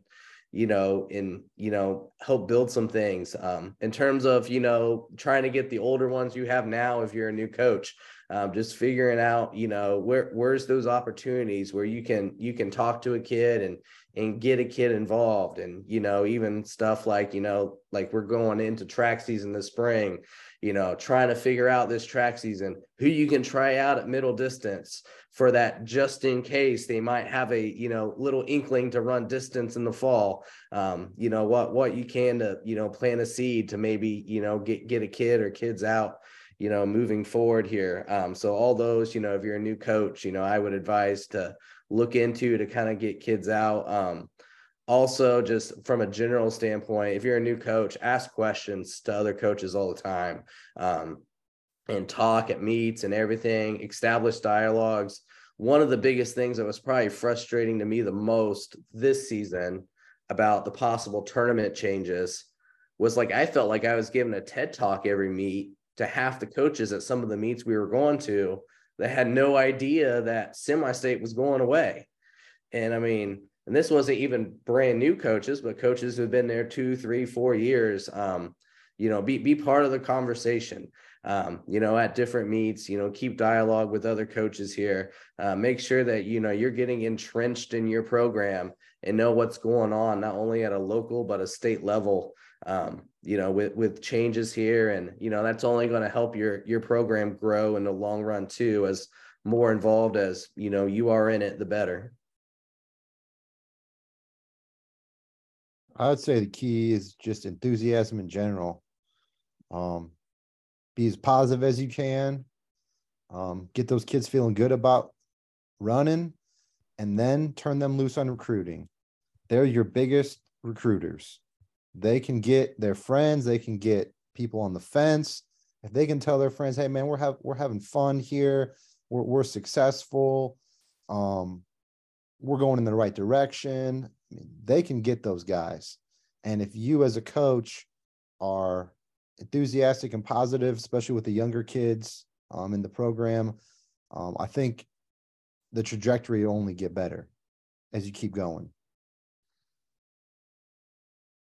I think that's all, those are all great things. I mean, I think so much talk about the energy, the enthusiasm, using those kids. I think to add into Coach Evans there, I think you've got to find a way. I think so many times when people ask me about the success we've had at Oak Hill, and I feel like I always tell them one of the biggest thing is parent involvement. And we have great parents that are willing to, you know, buy into getting their kids places and getting them the right running shoes and taking them different locations during the summer and doing those things. And so I think, I know that's easy to do now that we have a program established, but I think getting parents to see that A, their kid's going to get a chance to compete, that they're not going to sit the bench, even with putting in all the hard work, getting them to understand there's very much a family atmosphere, and doing those things like team meals, doing those things like going on a summer camp, you know, trying to get the upperclassmen involved. You know, we had a very kind of inexperienced and on the fence freshman group of girls this year. And so I only had two seniors in our entire program, but went to the two senior girls and said, look, we need to do everything we can to include these girls immediately as soon as the calendar hits June. So, you know, I hate to say you got to get your hook in them, but I feel like once we have a kid in our program, they're not going to leave. But getting them there is a big task. We use it for other skills. You know, I sell track to kids based on the fact that it's a very short season. The practices are very short. You get to be outside. We don't have a lot of Saturday meets in track, and you get to better your other skills. I mean, last year, like I said, we had 90 some kids out and over 70 of them were in a winter sport. So most of the kids, we didn't get out until, you know, March or April. And we're just trying to get them to be better for soccer, be better for football, you know, for cross country, talk them into, hey, this will make you better in basketball. This will help you reach an ideal weight for wrestling. Like, how can this make you better elsewhere? And they normally, if they're competitive, I think like Coach Evans said earlier about just wanting competitive athletes, you know, we don't have, I think we all would agree, we probably all have one or two good distance runners, and everybody else on our roster is probably just a really good athlete that's a competitive kid that we find a way to kind of turn into a good high school cross country runner. And I hate, you know, I don't mean to be a jerk when people ask me sometimes, but you got to have some luck. You've got to find a way to kind of have a lightning strike, or have, you know, hit gold with your program, because there's a lot of really good coaches I know that have been at small schools that burn out after a couple of years because the numbers aren't there. The kids just aren't taken to it. And you see that they're doing a good job, and you just wish the school would understand that as well. And I think all of us probably at some point were fortunate enough that we had a good enough team or a good enough individual where it grabbed on to other people, where it looked fun, it looked successful, it looked like, hey, I can do that. And I think you got to work hard to make that happen. But sometimes, you know, as my old high school coach, Bill Green, used to say in basketball, you got to rather be lucky than good. And I think sometimes that goes a long way. I was very fortunate when I started to kind of inherit an amazing group of guys that 2 years later were at the state finals. And I think we've snowballed since then. I don't know where I would be if a year or two into coaching, I had 5 kids out and they're wearing high top tennis shoes and they couldn't run more than 3 or 4 miles and they're walking at practice. I'd probably be selling insurance. So, you know, I think it's an element of get that enthusiasm going, make it as fun as you can make running. Tell them it's okay to not love it, right? Like, you got to, you know, love the process, love getting better, love working hard, love competing, have fun in winning, or finding success and just getting better. Like Coach Evans said earlier, you know, just finding a way to not put too much pressure on them. And like I said, get those parents involved and have them do things to help you, because they'll talk to other parents, they'll post stuff, and hopefully that helps numbers grow. I don't know how much I love this question, but take it whichever direction you want to take it. But how can, like, the Indiana distance running community as a whole best support small school distance running? You know, we talked about it earlier, you know, Coach Brunner talked about it, like, this on a statewide scale, have a meet specifically for small schools that, you know, so the South and the North can come together on the same course on the same day to see how they stack up against each other.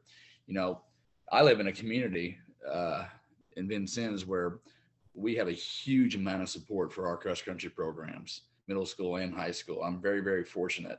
Our South Knox does an excellent job of supporting our cross country teams, but you know, and then Indiana goes, let's have a little, like, meet of champions as far as small school goes. Let's meet up on the same day from the North and the South, meet up and see what happens. That'd be pretty cool, I think. I think what we're doing now is a good start for that. And I think more things like this, where just the word can get out about small schools, and get the small school coaches together more of a community. And I think that would help small schools in general. But I like that the meet idea a lot. I think that's really, really good idea. well, we kind of have an extra meet maybe an extra week next year, you know, from when the original sectional could be, you know, because we have conference and sectional, then regional, semi-state. So take the sectional out. We have an open weekend.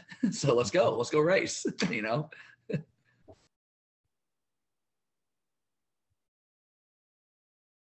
Yeah, so to go off kind of, you know, what you guys are saying, you know, I think discussions like this and forums like this is good for, you know, small schools in general here.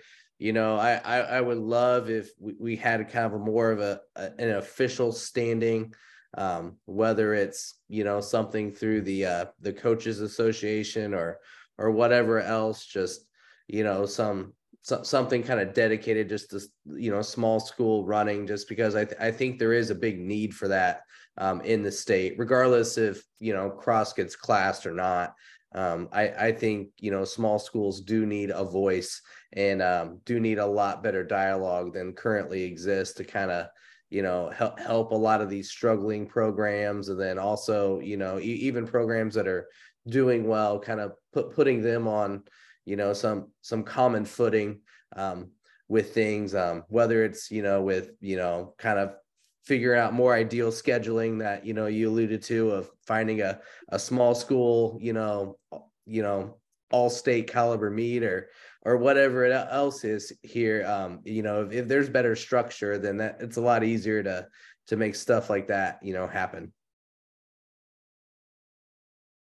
I think just to piggyback off of everything else we've said today, you know, and to quote what the coaches has said, you know, again, conversations like this, getting to have a voice, you know, just being part of the conversation and being at the table, really, you know, whether it be putting together surveys or putting together names on a list. You know, I just think ultimately, to me, I'm not saying that I feel like small schools get disrespected, but I do feel like at times there's not an appreciation or understanding that they're doing the same stuff as everybody else. They're trying, right? We're trying to get the kids out that we can. We're grinding, we're working during the summer. You know, it's like you go to a clinic and a big school coach will say, well, there's no magic pill. We're all kind of doing the same thing. You're right. And just an understanding that, you know, the struggles that you may have at one place, you don't have at another, but you have completely different ones. I understand what the struggle would be at a big school in terms of numbers and, heck, just knowing everybody's name, right, and getting kids opportunities and finding enough meets for 90 or 100 kids that run cross country. But I think also that same, on the opposite end, having an understanding that, hey, you know, having 3 or 4 athletes that are in a good spot and then having no depth at all would be pretty tough, or that these kids are working hard and that these coaches know what they're doing and they're trying just as hard, and that we have different goals. You know, every year I talk to our kids about, you know, we'll sit there and make it to semi-state and give a golf clap. And I want to say maybe last year, I think it was Northfield's girls, heck, it might have been me this year at this point, they made it out of sectional and just erupted. And I think, you know, finding a way to, you know, not saying that people laughed at that, but for people to understand that we all have different goals and we all have different levels that we're trying to get to. And like so much of us have said, the semi-state was kind of the, you know, the state is the pinnacle as a team. Like if you get there's a small school team, all, you know, all the respect to anybody on here that's had a team get there, from the, you know, Morgan Township girls this year, their boys last year, like, you know, phenomenal stuff. But the semi-state is kind of where we're all trying to get to, and kind of make noise and be competitive and be respectable there. So I think just a better understanding and an appreciation is probably the word I've been looking for to sum all that up, for the work that our kids are doing, the work that our coaches are doing, and the struggle that they do have when they're really not playing on an even playing field, not only when it comes to who they're competing against, but also in terms of expectations within their community and within their school.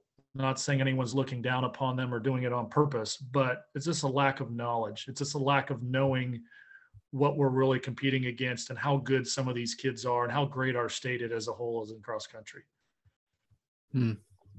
So we've covered a lot over this discussion, and as we wrap up, is there anything else you guys wanted to, I guess, point out in this area, or is there anything else just generally that you want to share with our audience before we head out?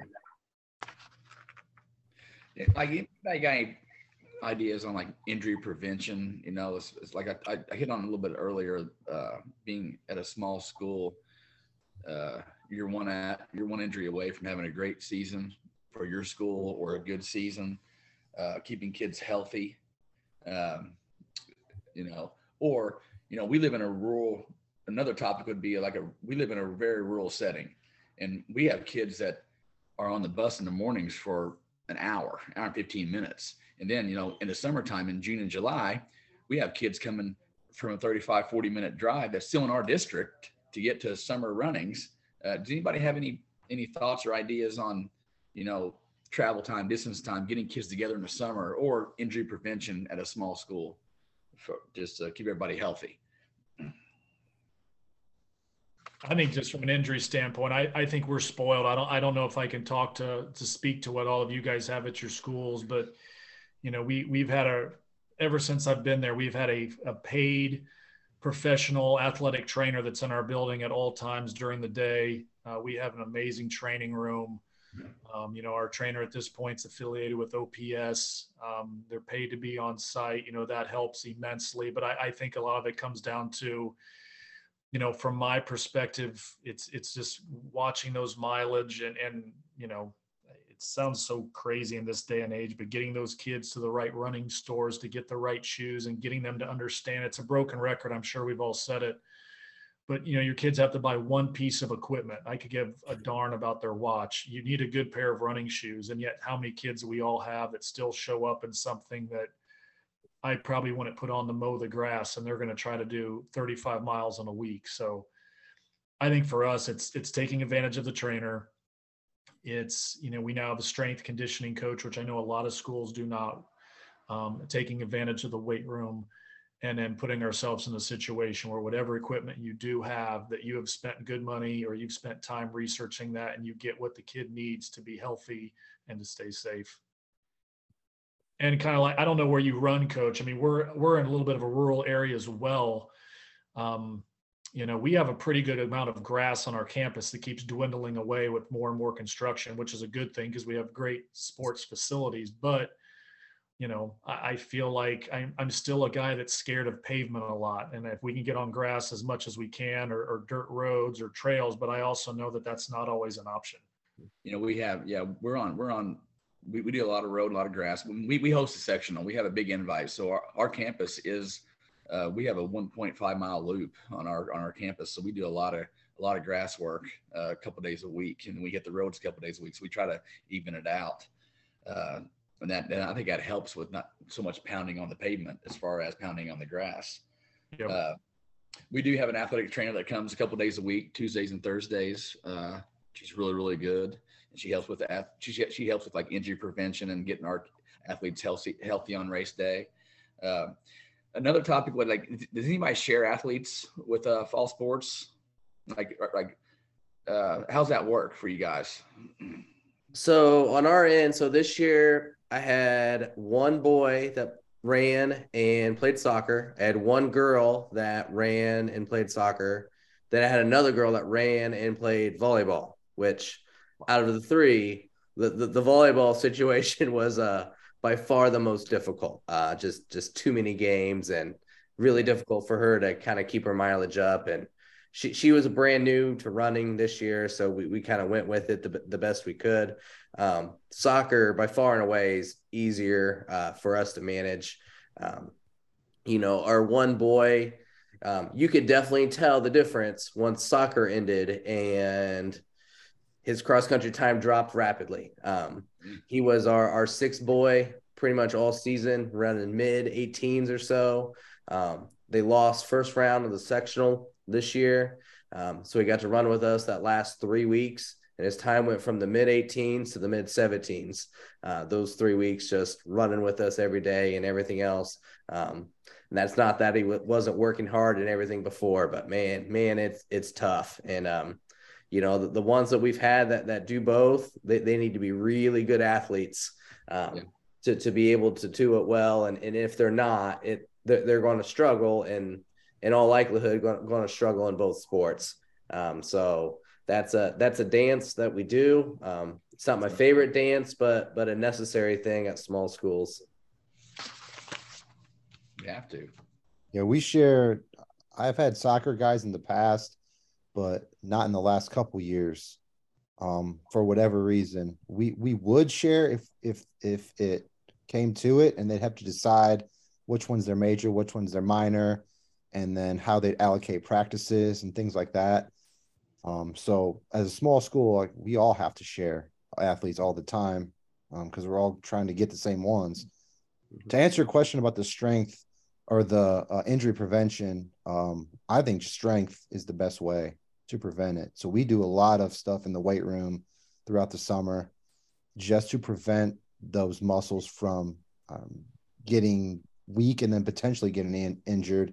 And I don't know if you've ever tried isometric resistance band exercises where they have to hold a certain position with resistance bands, but we do a lot of that for hip stuff and like hip flexor injuries, glute injuries, stuff like that has gone away entirely from us doing those like a couple times a week for like 15 minutes. So I don't know if that's something you want to look into, but it's worked for me. To go off that, I know, you know, for us, we're a school, we don't have a trainer at all. We have one on retainer that shows up when ball sports have games, you know, on given days. So we can see him, you know, those days. But, you know, to go off bands, we've been doing that with our girls the last few years. That seems to make a big difference with them. Especially, you know, I've learned over the years, you know, even though we don't have a trainer, you know, my classroom's turning into an athletic training office. It seems like where, you know, we got bands, we got, you know, rollers, we got massage guns. You know, we even went out and bought a Normatec just for our runners this fall, just to kind of help with the injury prevention game, just because, you know, your margin of error is so narrow with these guys where, you know, you only got so many that can actually go and compete and, you know, run at, you know, fairly high levels. And, you know, you know, keeping them healthy is paramount. And, you know, we have 2 or 3 practices a week where when we're done with practice, we're not really done. It's all right, go do your injury prevention stuff, whatever it is.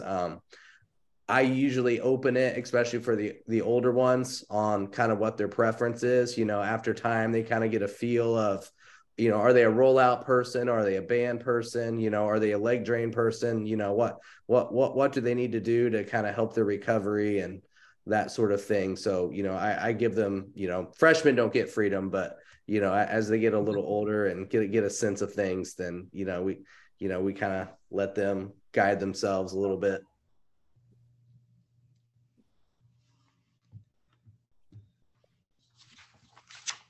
Cool. Is there anything else anyone has, or any other questions you guys have for each other? Because we've been good so far.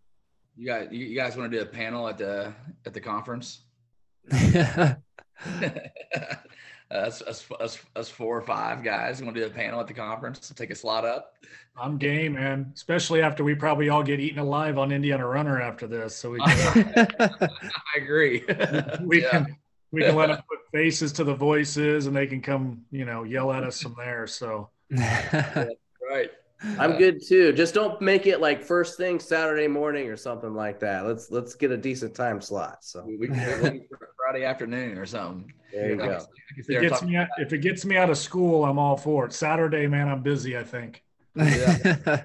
I'm a Thursday night, Friday guy at the clinic. That's it. Count me in. That'll be fun. Yeah, I'm kind of being serious. I'm. Oh yeah, I think you'd be good.